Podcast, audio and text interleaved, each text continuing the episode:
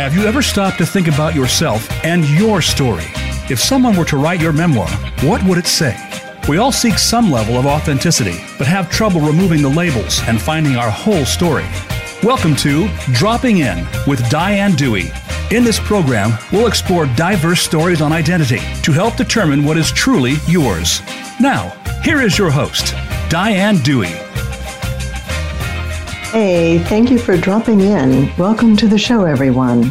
I'm Diane Dewey, and I know that busy schedules get in the way of meeting the folks we want to. Dropping in, it's a lost art. When I was a kid, my parents would sometimes go over to the neighbor's house or vice versa, just dropping in on them.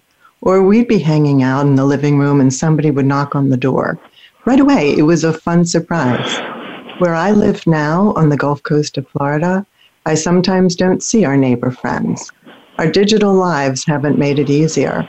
Instead, it's more complicated. It's time to drop in and see what folks are up to.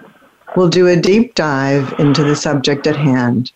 We're dropping in to find out what makes our guests tick artists, musicians, and writers who have discovered how to make a statement, perhaps one that goes against the grain. Making a contribution to the world is a tough goal, but here are people who've come at it usually the hard way and won. We'll listen to their diverse stories about identity. Identity can refer to biological, nurtured, gender, cultural, racial, spiritual, and other labels we assign ourselves insider, outsider, hipster, square, or nerd. Sometimes the I in identity gets lost.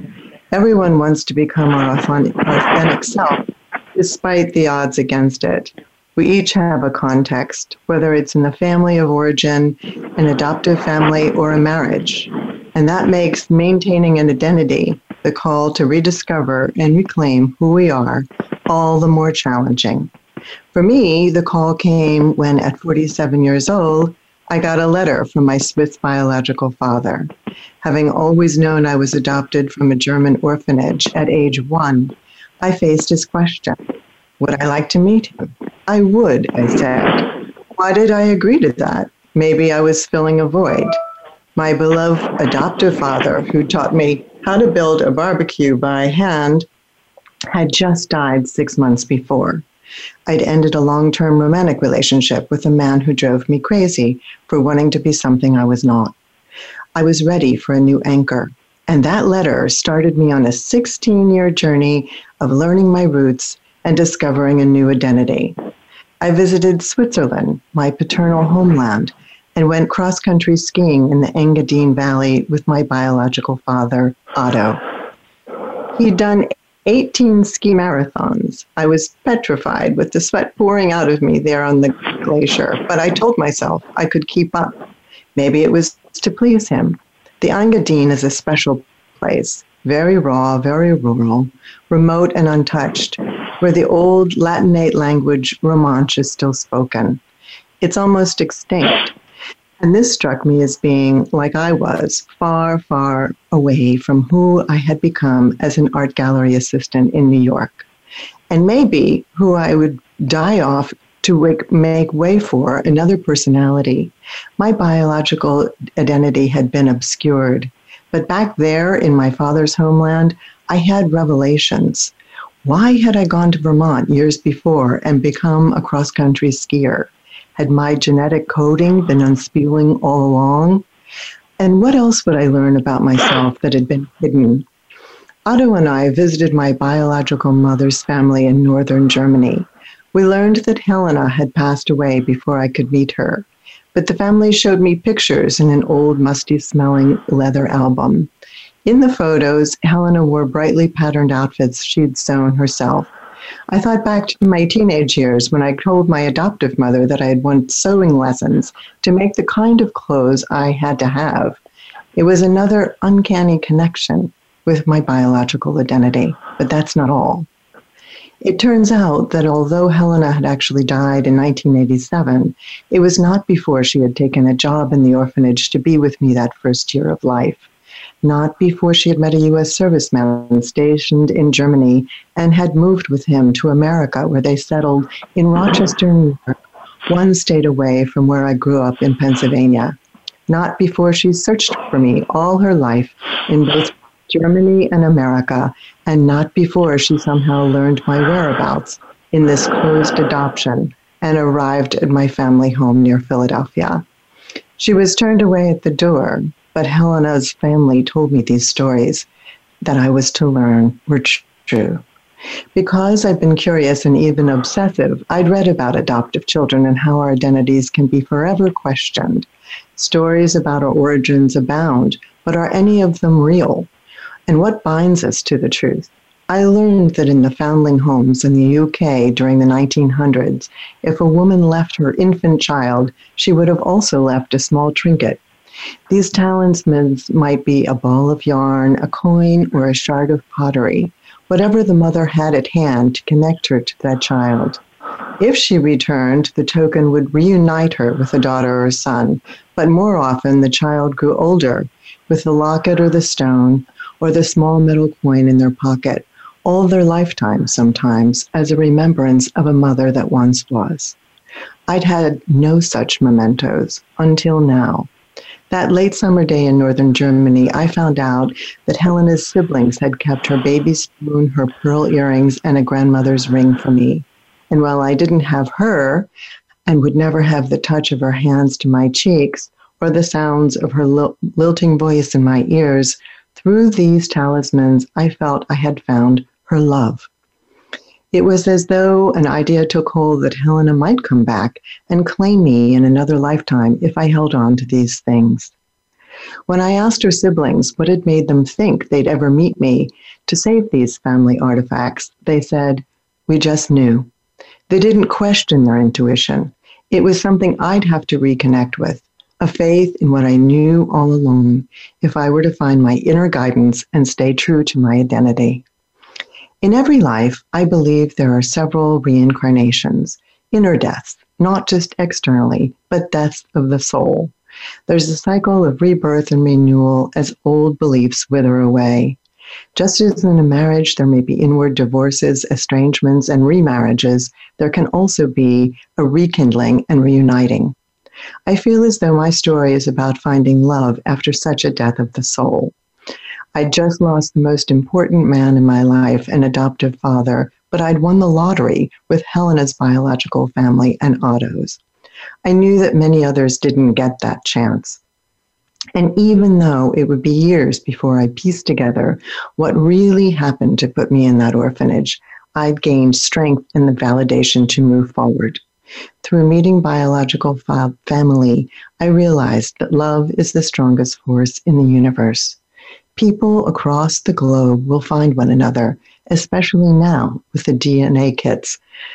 I've also learned that the truth has a special force all its own. It will prevail over deception, no matter what the costs. It's a trust in the world, a world that had before been uncertain. I'd been told by my adoptive parents that my biological family were dead. Sifting through the layers of deception that were well intended and for my protection is the subject of my book called Fixing the Fates. Suddenly, neither my heritage nor my destiny seemed no longer decided by others. My identity was formed by parts of all these people, biological and adopted, but I also became aware that I was a person I had created myself. I had to ask, who did I imagine myself to be? After I sift through, who I am is who I designate myself to be, the labels I attach myself to. We're always in the process of becoming, and part of this process is to look beyond a traumatic past and push through self limiting beliefs, often to do a reality check on self love where every dream is attainable. My job was to resist the traps of magical thinking, either too positive or too negative, and accept that parental love is imperfect and paradoxical. Part of my arsenal in this fight was knowledge. With a Master of Science in Mental Health Counseling, I've tried to unravel my own story. And now, as an award winning author of Fixing the Fates, I help writers get to where they want to go with their manuscripts. By analyzing the work, determining whether the intention and the execution match up in the story, I investigate writers' themes and look at how the language carries them out, or doesn't just yet. Writing takes shape in the editing. I've crossed out and replaced all the way along. Then I had a year's plus worth of content in copy editing and fixing the fates. Reviewing the text to make it as real as life itself is an irresistible urge for me. At True Nord Media, I'm aided in this by two ace editors. To light the way, we have a um, to light the way towards publishing, we have an on-staff book agent to make your book a reality. My fellow writers work to form truths and feelings that we want to polish and share through story. I came out of the art world in New York, where for much of the 1990s I worked at the beautiful Guggenheim Museum.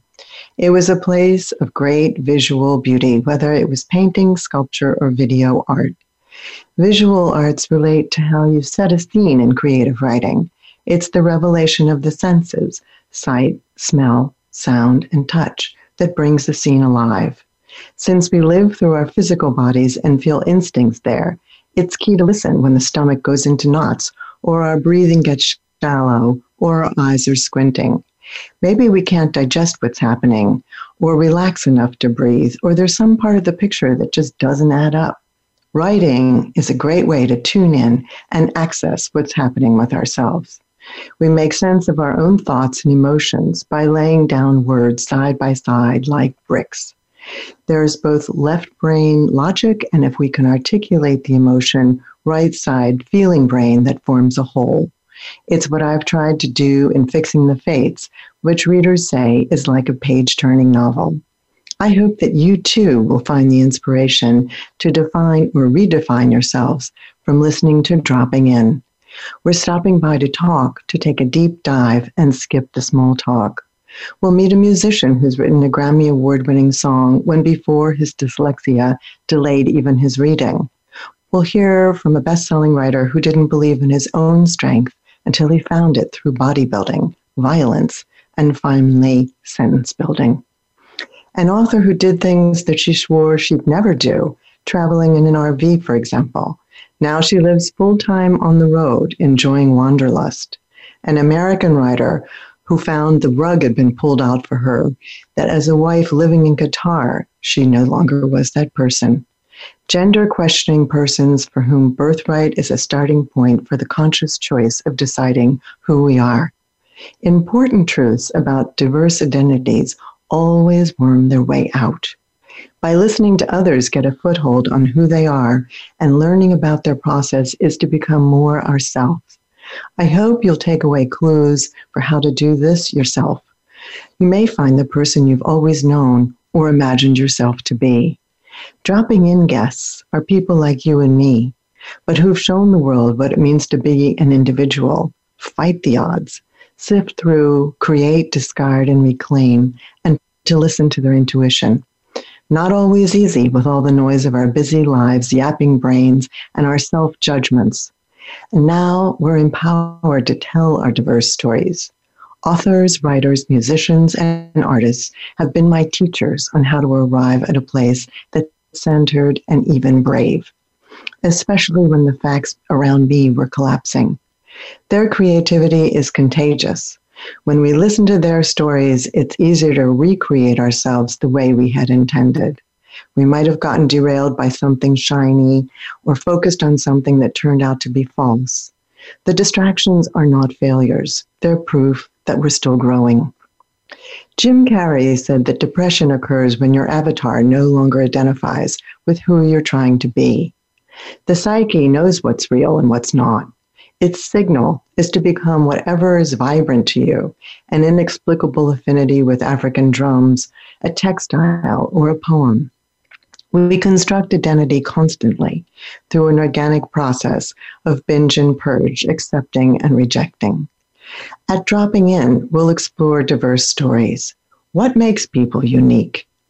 And even fascinating. We're done with shoehorning ourselves into preconceived notions of who we should be, being told who we are. Dropping in stories are stories of self discovery.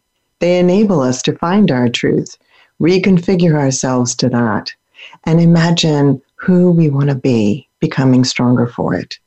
By listening to others talk about their own path, ours becomes less fearful. We're always supposed to know what we're doing, but often we don't. And there's no shame in that. We need a compass. Drop into the conversation, create a new dialogue. You'll get the answers you seek, or even the questions you want to avoid. The adventure continues on dropping in, where unique stories become part of the fabric of diversity. We're going to take a short break now, and when we return, today's guest is John Shore, author of the novel Everywhere She's Not. He's a man who discovered self love the hardest way possible by being abandoned by his mother, the person that you think will never leave you in life. Even though this was a character he created, David, I think you'll find this is closely hewn to the author himself. You won't want to miss this story. We'll be right back on Dropping In.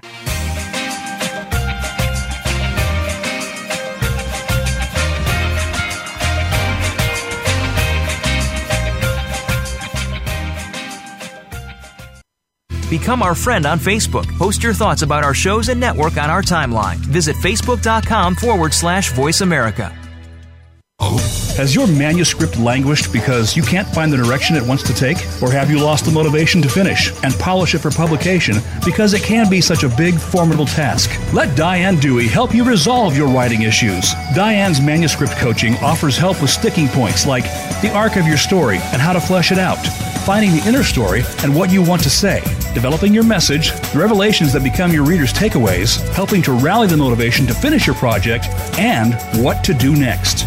We can analyze, edit, and advise you on publishing.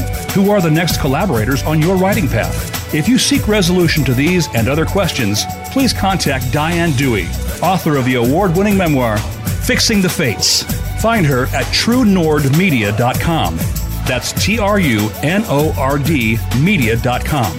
Or on her author's page, dianedewey.com. Diane can also be found through social media. Connect with her through the links on the show page. Stimulating talk gets those synapses in the brain firing really fast. all the time. The number one internet talk station where your opinion counts. VoiceAmerica.com.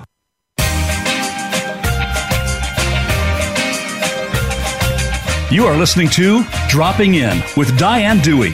We'd love to hear from you if you have a question or comment about the show. Send us an email to ddewey at truenordmedia.com. That's the letter D, Dewey at trunordmedia.com. Now, back to Dropping In. And we're back. Thanks for dropping in. Today, we're with author John Shore, author of Everywhere She's Not.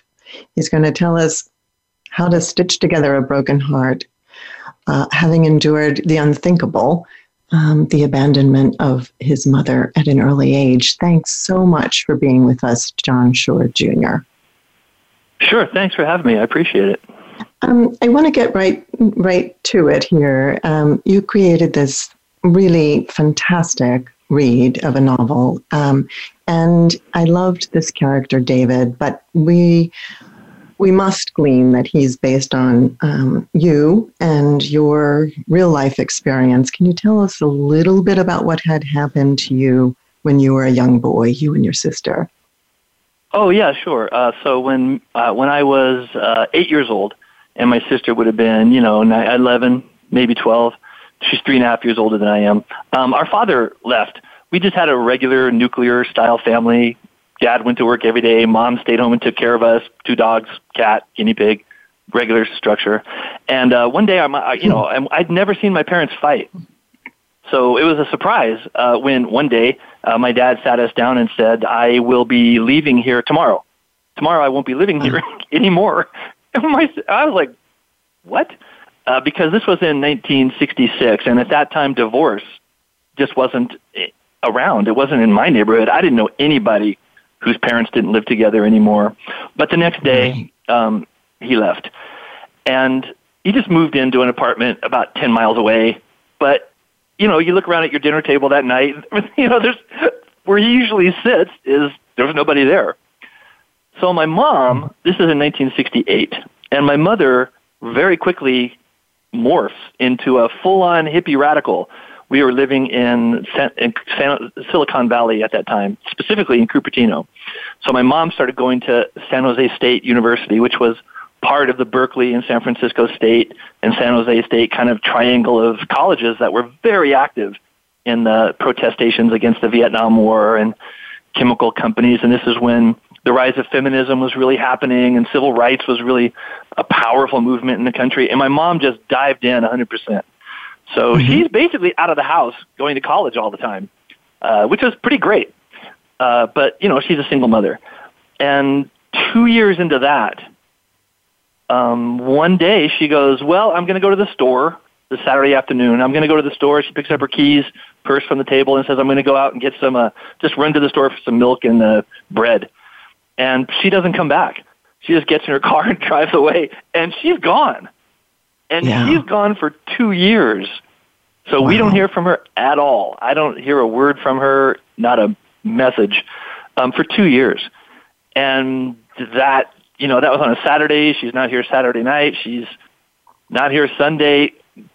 But Sunday morning, my dad comes home. He's right. back. He's home.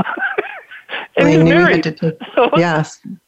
Oh. So anyway, yeah. that's the way that little bit of my childhood unfolded. So, two things at least that we can glean from that. One is John has a terrific sense of humor and um, views this as a sort of tragic comedy because for us listening, it just tears at the heartstrings. There's no easy way to say these things, but it sounds as though your parents did a royal job of reducing it to the least um, palatable way, one by just flying the coop um, on the proverbial grocery run, and the other just in the most matter of fact way. Um, so you know, you you, I, I think at that point, um, I, I'm going to dive into your book for a second. You you started on, I would say, the path of resilience because you talk about. I'm going to quote your book, um, page 33. When love enters your life, everything changes. When love leaves your life, nothing does. Love flies away today, and tomorrow you're exactly where you were before you left it. You wear the same clothes, you drive the same car, you watch the same television shows, you eat the, from the same dishes while sitting in the same chair, at the same table, by the same window you did before all the oxygen was sucked out of your life. Relentlessly and inexplicably, life without love continues. And I just I I heard it even in your telling of it that you know there was the empty chair at the table. And when you were absorbing sure. all of this, did you did you take that in as a mystery, a big question? How was it as a kid to have that experience? So for my dad, it was a mystery as to how relationships just suddenly and inexplicably are erased. That was a mystery right. in that how do you just leave? Like I didn't understand marriage or relationships. I didn't get that. My mom's disappearance was a true mystery. I didn't know if she'd been murdered, uh, abducted by aliens. She's laying in a ditch somewhere, bleeding. Maybe I, I'm young. For all I know, people spontaneously combust, and they just, dis, you know, people maybe just disappear I didn't know where she was. That was an actual mystery. Do you know? Do you see the difference? Yes, absolutely. Because one, I don't know where she is. yeah, you had no. But clue. the one thing I do, go, I'm sorry. Yeah, I had no clue. But the one thing I did know is that she would contact me. We were close. I, I, we were a little too close insofar as she is a pretty erratic personality, uh, and so I had learned as a kid to just manipulate her kind of emotionally, like really be deeply attuned to what her mood is so that I could learn to sway it one way or another. So mm-hmm. in, in that sense, we were close and she treated me like an adult. She's not a good mother, obviously, but she did have, she was good the way she talked to me as if I were an adult. And I really appreciated that as a kid. And it made me feel like we were closer than we might have felt. Maybe, I don't know how, I think all kids feel close to their moms, but I was definitely close to mine. So I didn't think she would just not contact me. That didn't seem really feasible at all. So clearly right. something was profoundly wrong. I just had no idea what it was. Right. So you you kind of became precocious, right? You you had found a way to kind of um, become enmeshed with her through manipulating um, her emotions almost like a, an adult would. It wasn't really a child relationship because that would have required a kind of automatic, um, you know, uh, uncompromising love kind of relationship. But you kind of earned your way into her sphere. And then, of course, you thought, well, it's just a matter of time. If I were a little kid, maybe she wouldn't bother. But, you know, I have this head partnership with her. We're head to head, and she's going to get back to me like real soon. Um, was your thinking? Yeah. yeah, I definitely waited. I definitely waited every day, every minute of every day. I'm looking, and you. It's weird the way your brain operates. Like I took to the idea that she was trying to communicate with me, but just I wasn't able to read the messages well enough. So any mm-hmm. little pattern of things that I saw, rocks strewn away a certain way on the street, or a little piece of paper that, that I would pick, I read every little piece of paper I found because maybe some way she's magically laid this message in my path, and if I pick it up and I can read it, in the, if I could just decode what she's saying, she'll be telling me something, or you really end up kind of going a little bit crazy because you just look, I was just so desperate to know what had happened to her that mm-hmm. I kind of established this sort of language with the world that really wasn't mm-hmm. happening at all. I was just yes. hoping to find some sort of sign. So were, yeah, well, were, not fun. Yeah, you were you were yeah. kind of reading the tea leaves or reading the sky or looking at clouds for messages, Everything. but. I think that right. there's something um, very beautiful and almost transcendent in in the pain of that because clearly you shouldn't have had to be doing that, deciphering the world that way. And she, in some way, um, allowed for you to internalize that it was your fault that you couldn't read the messages clearly enough, that you somehow were deficient in looking at the way the, the fish swam in the tank or, you know, what the guinea pig ate or didn't eat, and, you know, all the things that might be a sign. Um, and, right. and to me, it's, it's just unbelievably, it's unbelievably tender. Um, I want to ask you another question, though, because in the passage that I read, the first um, sentence, you know, when you fall in love, everything changes. When you lose love, you know, sort of the bottom line is nothing changes.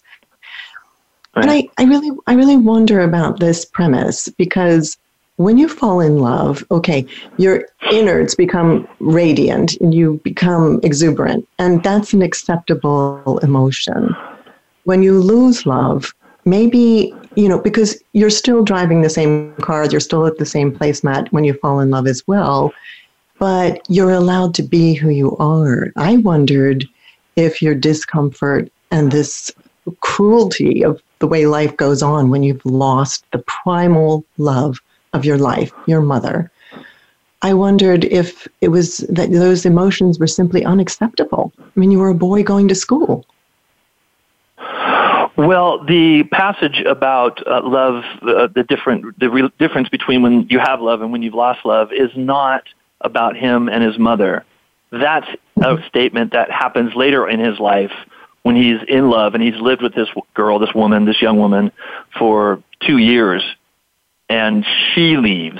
He drives her out. He destroys the relationship um, because essentially he's replaying that sort of dynamic that he grew up with, and that's that's so that's more of an adult per, an adult's perception of tragedy. As we know, when you're an adult uh, uh, and you suffer a monstrous loss, it's it's almost shocking how much the world just keeps going.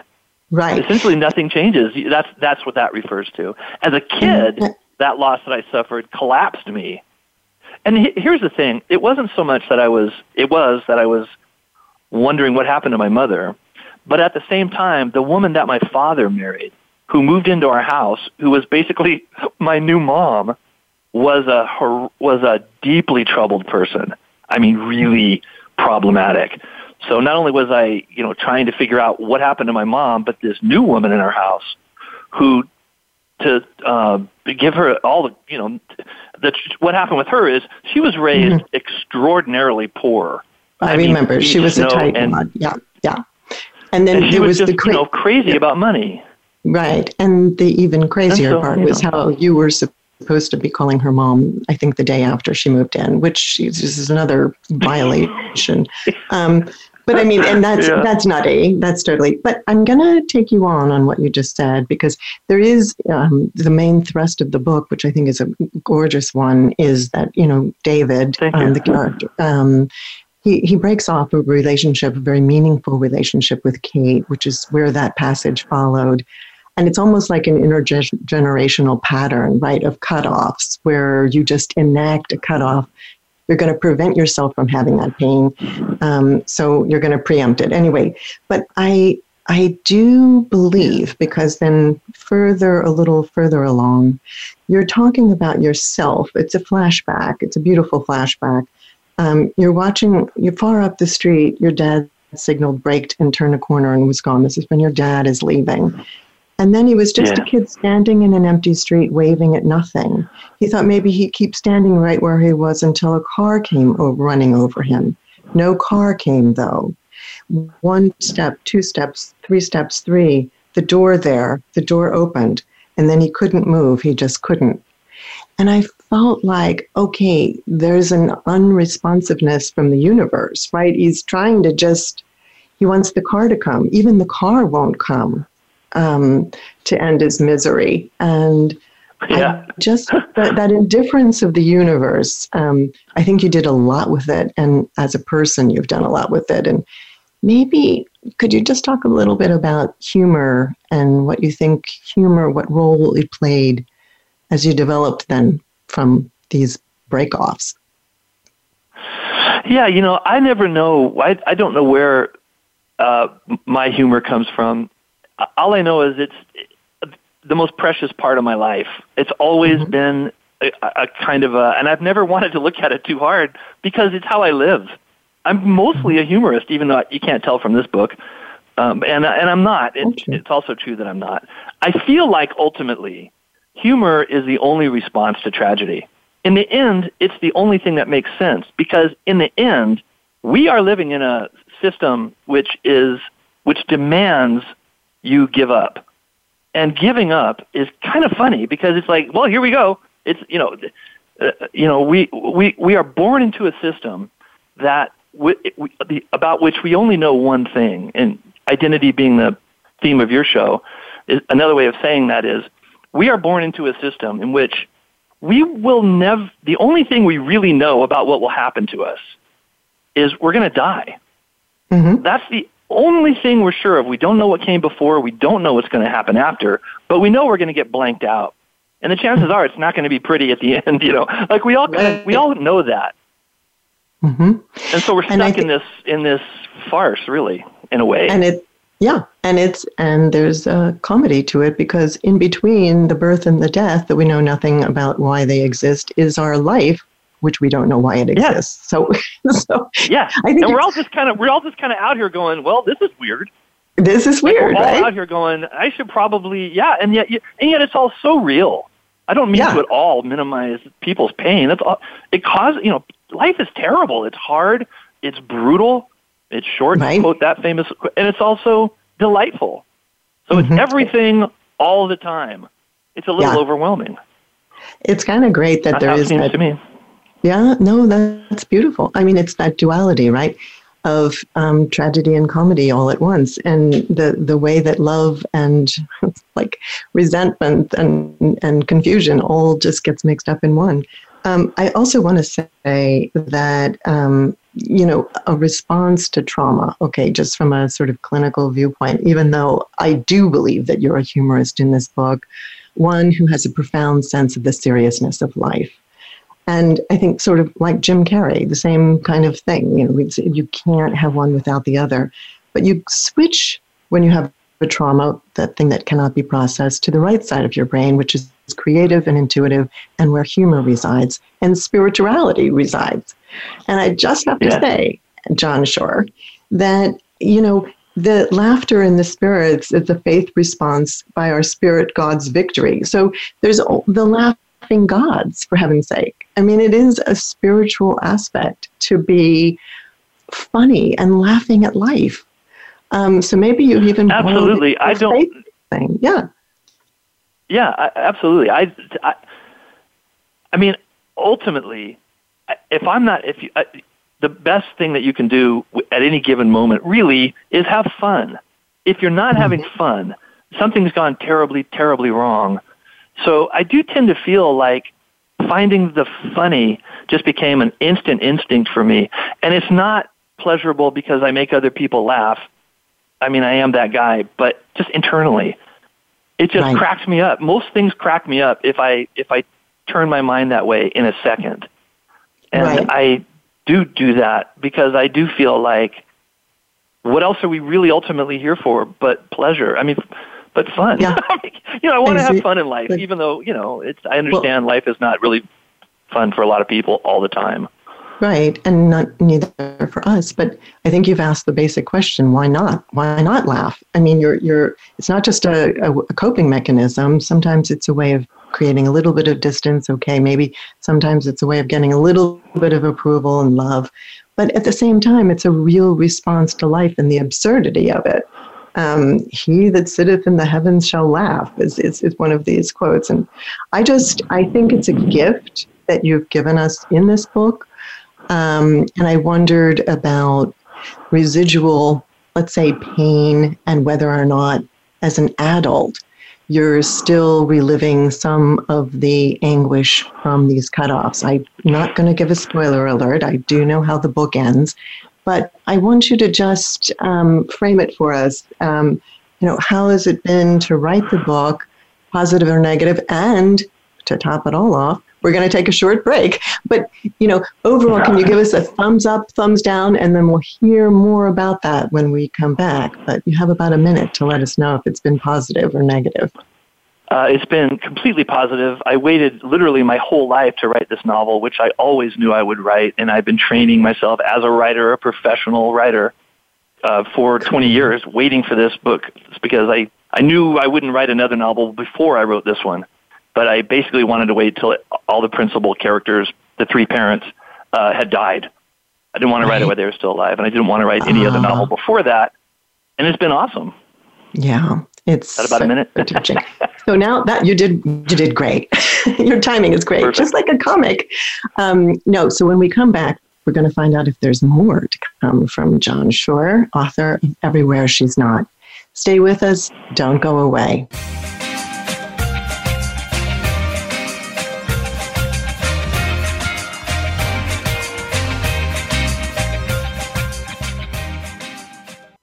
Think you've seen everything there is to see in online television? Let us surprise you. Visit VoiceAmerica.tv today for sports, health, business, and more on demand 24 7. Has your manuscript languished because you can't find the direction it wants to take? Or have you lost the motivation to finish and polish it for publication because it can be such a big, formidable task? Let Diane Dewey help you resolve your writing issues. Diane's manuscript coaching offers help with sticking points like the arc of your story and how to flesh it out finding the inner story and what you want to say, developing your message, the revelations that become your readers' takeaways, helping to rally the motivation to finish your project, and what to do next. We can analyze, edit, and advise you on publishing. Who are the next collaborators on your writing path? If you seek resolution to these and other questions, please contact Diane Dewey, author of the award winning memoir, Fixing the Fates. Find her at trunordmedia.com. That's T R U N O R D media.com or on her author's page, dianedewey.com. Diane can also be found through social media. Connect with her through the links on the show page. Streaming live, the leader in Internet Talk Radio, voiceamerica.com.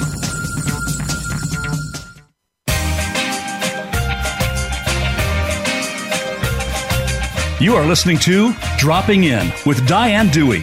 We'd love to hear from you if you have a question or comment about the show. Send us an email to ddewey at trunordmedia.com. That's the letter D, Dewey at trunordmedia.com.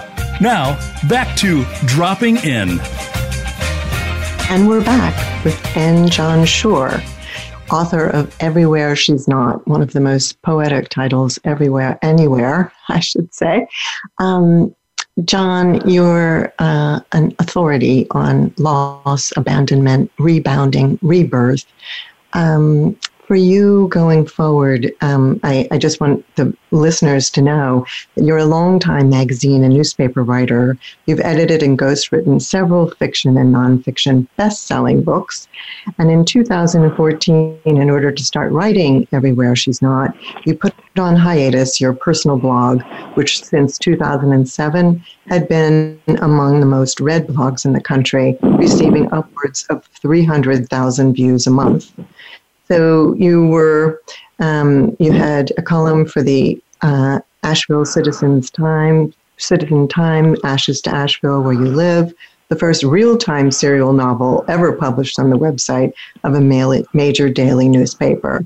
So I, I want to then ask you, um, and we'll delve back into the story, but since we are about rebirth, what do you think will happen next in terms of your writing career? Because now we're hooked. We want to hear more from you. Well, that's sweet of you to say. Thank you. Um, the not the so the the blog that I ran did those numbers, three hundred thousand views a month for about five years there, right around from 2009 to 2012, 2013. Um, so it, in the course of that, I you know I generated a, a pretty large. I had a lot of uh, people that followed my writing. So when I did this novel, I was able to publish it myself because I funded it through a Kickstarter campaign. So when I did a Kickstarter campaign for it, uh, it actually raised more money uh, for a debut novel than any uh, debut novel in Kickstarter's history, which was like thirty-three thousand four hundred dollars. So great! I had a I had a I had a way to put this book out that I could be that I could make sure it got done properly. Right. Uh, so I did that, and now the book's been out there and people read it. It seems to be going well. So but because it was such a concentrated effort that took two or three years to write, I am now in a phase where I'm writing short stories. And it's uh-huh. really been nice. I'm just putting them up everywhere. I'm sending them out on my newsletter. That's the best way for people to get them because it comes in cleanest in that, or I'm putting them up on my blog. Also, a good place to read them because I don't have any ads on my blog, so it's just a clean, interactive experience. I'm putting them up on my Facebook page. I'm just Okay. Where where can people find you? Just give us the the tags on the blog and the Facebook page. JohnShore.com. J O H N S H O R E dot com. That's me. And you can sign up for my newsletter there. And I'm sending out these stories. I'm doing one a month. I'm uh, some, sometimes I'll send out one that has more than one story in it because I'm writing one about every three weeks. It looks like, and that's just free. I'm just giving those out to the world because I just think they're. It's just nice for me to be able to drop into that slightly different form than mm-hmm. than than a whole novel. Uh, and then well, what novel I write next, I'm going to kind of wait and see. Okay. People Fair really enough. want a sequel to this one.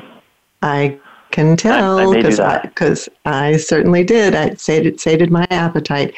Um, I'm a recipient of your newsletter, and I love getting the short stories. So it reintroduces me to oh, your writing. You.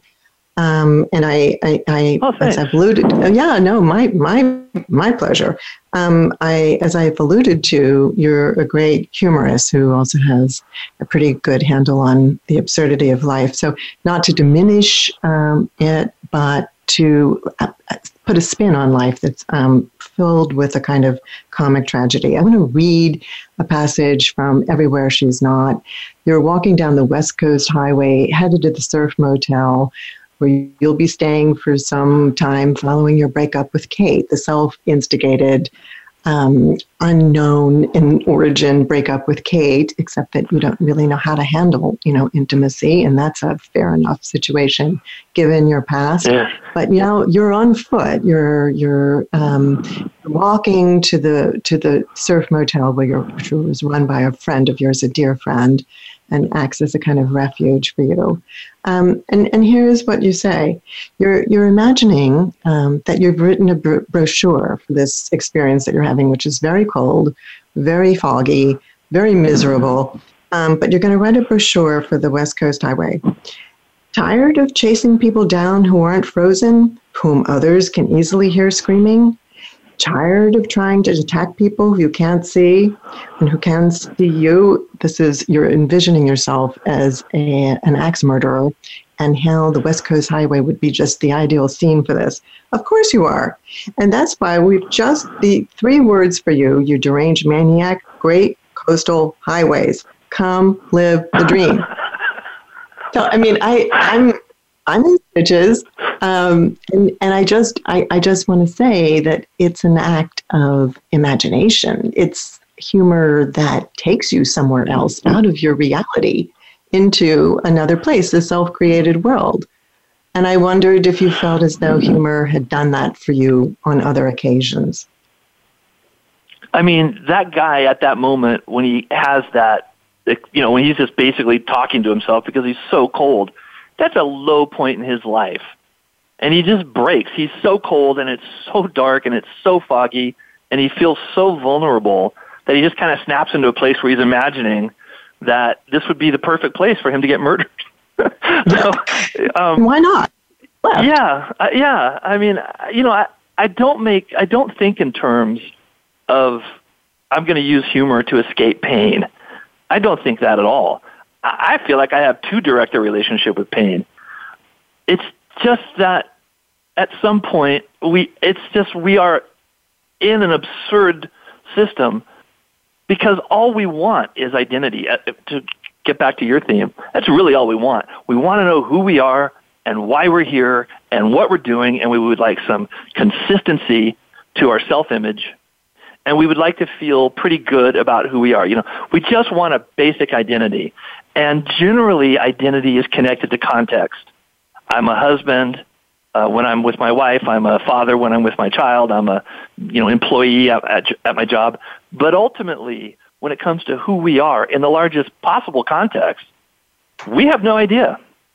Right. Because we don't know what's going to happen to us after we die. And That's where's the directory? Funny. Where's the directory on this? You know, where where's the guidebook anyway? yeah, you yeah, might as well be out. The, where where's the instructions here? I mean, we're supposed to be we're supposed to know what to do next. And I, I think that you it's know, so you, final. Yes, well, Isn't final. I mean, death is just so final. Yeah, but I think you make the most of it being an empath and sensitive as you are, and having this close relationship with pain I, I, I agree, and that was an eye-opening statement you just made. You know, you're actually feeling more, um, and that's why the, the, it strikes these chords of um, you know elusiveness. You're, you know, we're searching for an identity. Who the heck knows how to get that?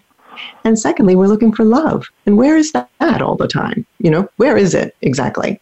We go looking for it, and um, I want to just allude to the, a later s- section of the book where um, you you have even a more complete, what I would call a more complete reckoning, day of reckoning, um, a, a, more complete kind of breakdown, right on, on the beach. Um, and can you talk about you've you've now re-encountered your mother? She does come back into your life, but she's kind of a phantom what happened when when you reconnected? Uh, so he does. She comes back. She suddenly reappears in his life uh, when he is twelve, and she's just a deeply problematic person. I don't spend time in the book talking about why she might be the way she is. I'm just very clear about the way she is, and the way she is is uh, what anybody you know would recognize as a, just a, a profoundly um, complete uh, clinical narcissist. Mm-hmm. So she's incapable of relating to him or, or her daughter the way like you would expect her to. So she's a problem. But he continues to be, you know, canine loyal to her because it's his mother. And he spent so long without her that it just he just continues to try to treat her in a way that he just wishes that really she would treat him. Right. And finally, there is a scene in the book where, as a young adult, as he's 22 and has broken up with Kate and is living in this motel that's run by a, a friend of his, this gay man who's actually a mentor to him. Mm-hmm. And on a mm-hmm. side note, one of the reasons I wrote this novel is because I wanted to show what a friendship between a straight man and a gay man actually looks like in real life. Absolutely. So that's kind of a side note. But the guy who runs that that motel by the sea is a is a gay man who's essentially David's mentor, his spiritual mentor, really. Mm-hmm. Um, yeah, so he goes to his mom's house for Thanksgiving. It's a bad scene. He, it's something in him snaps, and he just heads for the ocean. And uh, yeah, that's uh, you know, he finally kind of realizes. I mean, he finally definitely realizes that she's never going to love him, that she never has loved him, that she never gave a crap about him. And it's neither did his father and neither did his sister. And he's really been alone in the world. He really is alone in the world. And he shucks this fantasy that he's had, that he's part of a group, that he's part of a family. He realizes that he's not. And that's a and, very low moment for him. And as you know, at that moment, he gets, he almost drowns in the ocean. He just gets slammed by a wave and has a long way to walk to get back to the motel in the dark. And he has to take off all of his clothes because the sand is just wrecking his body. He can't walk. So I mean, this is the low point of this guy's life. He's, yeah. You know, he's got to, walking naked, you know, Go ahead. Yeah. I'm sorry. And what a great metaphor that is, right? You're finally naked, right? You got all your clothes are off. Yes. Hit by the wave of truth. Um, I think it's. Yeah. I think there's double edge to it. It's not just that these people will never love you; it's that you did nothing to deserve that cut off, or that rejection, or that perceived rejection. You, in fact, were always worthy, and as every child is innocent um, and I, I think that this sort of redemptive moment um, where you come to grips with that is incredibly liberating, even though you're really cold, really sick. You come out of it and you are stronger for it. Um, this is something I think like a rebirth. Um, and I keep connecting you to the character of David, but I feel as though this is something that's happened to you. Do you feel you came away as another person that a kind of a revitalized person from all of this? I will say this. I think that ultimately the only force in the universe that can really change you is love. Mm-hmm. If you love somebody hard enough, strongly enough, I think that that's the only thing that will make you change because there will be things about you that will make uh, the person, that will bring pain to the person you love if you don't change that way. So in this guy's case, he is not good at intimacy. He doesn't understand it in a long-term way because the effect of what happened to him as a kid, and this did happen to me, and it's something I struggle with to this day. I don't know if it's a struggle, it's just a way my mind is set up. I don't mm-hmm. do well, I don't think in terms of the future. I just, mm-hmm. that's why I'm a good writer. I'm super good at right now. Mm-hmm. Uh, but I'm not good at, at looking ahead because in my brain, however things are, well, they'll change. Right. So don't invest in the future because you don't know what's going to happen, right? That's what I learned as a kid. Okay. Well, that doesn't work in a long-term relationship. Mm, where you have to make a commitment, but it does work in writing. For that, we're grateful because we have a truly immersive novel here. Um, in the time that we do have left, which is getting rather short, um, I really feel as though you've touched on um, a kind of self love too, where you've drawn boundaries around yourself by not allowing the people who have hurt you and reject you um, to not allowing them to do that anymore. You've said no. So give us one final thought with the minute that we have left. It's been a joy, John Shore Jr., having you. What do you want people to know? Oh, well, relative to that dynamic that you just uh, suggested, um, yeah, I would say that generally uh, forgive people their dysfunction. Mm-hmm. In other words, if you go through life, you know, don't try to really keep people in any particular space relative to you. Just let them be in the space they're in, and as long as they're not trying to harm you or harm others, uh, just let them let them be. I find that as I get older, especially, the amount of damage that people are can do to me uh, or is pretty minimal. I mean, unless you're coming it's at me with a two by four, I'm pretty comfortable just to let you spin around. You know what I mean? Me too. I just think that we can hang on to our peace if it's informed by love. That's right. Thank you very much, John Shore. It's been a beautiful experience being with you. Thanks so much for dropping in with us. Thank you. See you next week.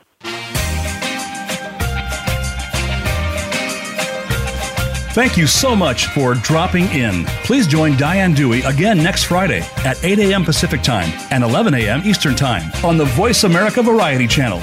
We'll see you then.